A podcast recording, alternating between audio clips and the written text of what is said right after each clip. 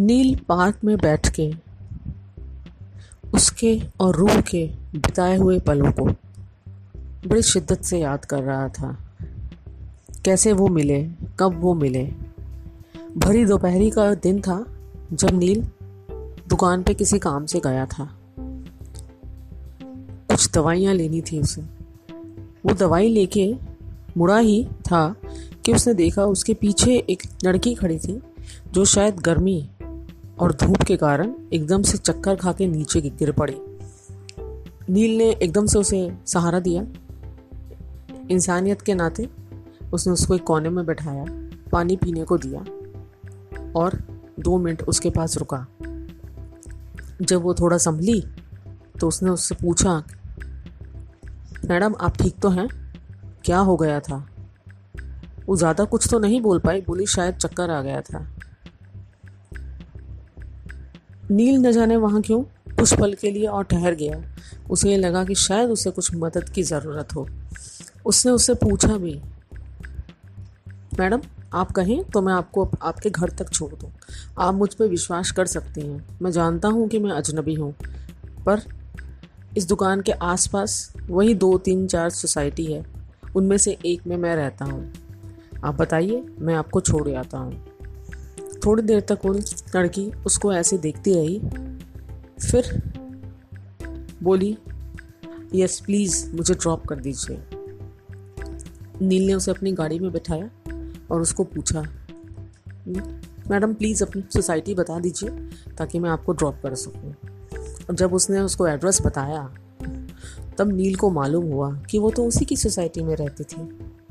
नील ने कहा, उस सोसाइटी में तो मैं भी रहता हूँ। हम पड़ोसी हो गए। कह के हल्के से दोनों ने स्माइल कर दी। अब नील ने उसे, उसके घर के आगे ड्रॉप कर दिया। उसने उसे थैंक यू कहा बाय हुआ और नील अपने घर चला गया। एक बहुत कॉमन सी, आम सी एक बात थी, जिसमें नील ने उसको हेल्प कर दिया और उसने उसका नाम भी नहीं पूछा। उन दोनों ने एक दूसरे का नाम भी नहीं पूछा और नील घर आ गया। बात आई गई सी हो गई। हालाँकि, नील के दिलो दिमाग में उसकी एक छवि ज़रूर रह गई। और उसे ये भी था कि चलो, एक सोसाइटी में रहते हैं तो कभी ना कभी आमना सामना मिलना तो होगा। नाम नहीं पूछा तो कोई बात नहीं, अगली बार सही। खैर, दिन बीतने लगे। नील की आदत थी कि वो मॉर्निंग वॉक के लिए रोज़ जाता था। एक दिन, जब वो मॉर्निंग वॉक करके आ रहा था, उसे वो दिखी। उसका जी खुश हो गया।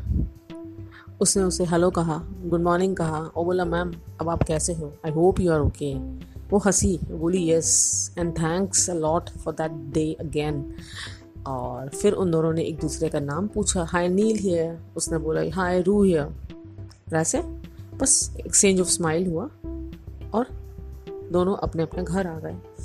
अब कभी ना कभी आमना सामना टकराना दोनों का हो ही जाता था। स्माइल पास होती थी और शायद आँखों आँखों में या स्माइल एक्सचेंज में ही उनकी कहीं ना कहीं कुछ जुड़ाव हो गया था, जो शायद एक दोस्ती थी।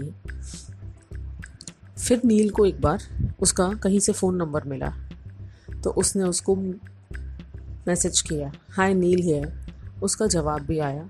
फिर धीरे धीरे दोनों की फ़ोन पे बातें शुरू हो गई। बहुत बातें की उन्होंने। और धीरे धीरे धीरे धीरे बातचीत के ज़रिए ही उनकी बॉन्डिंग बनती गई।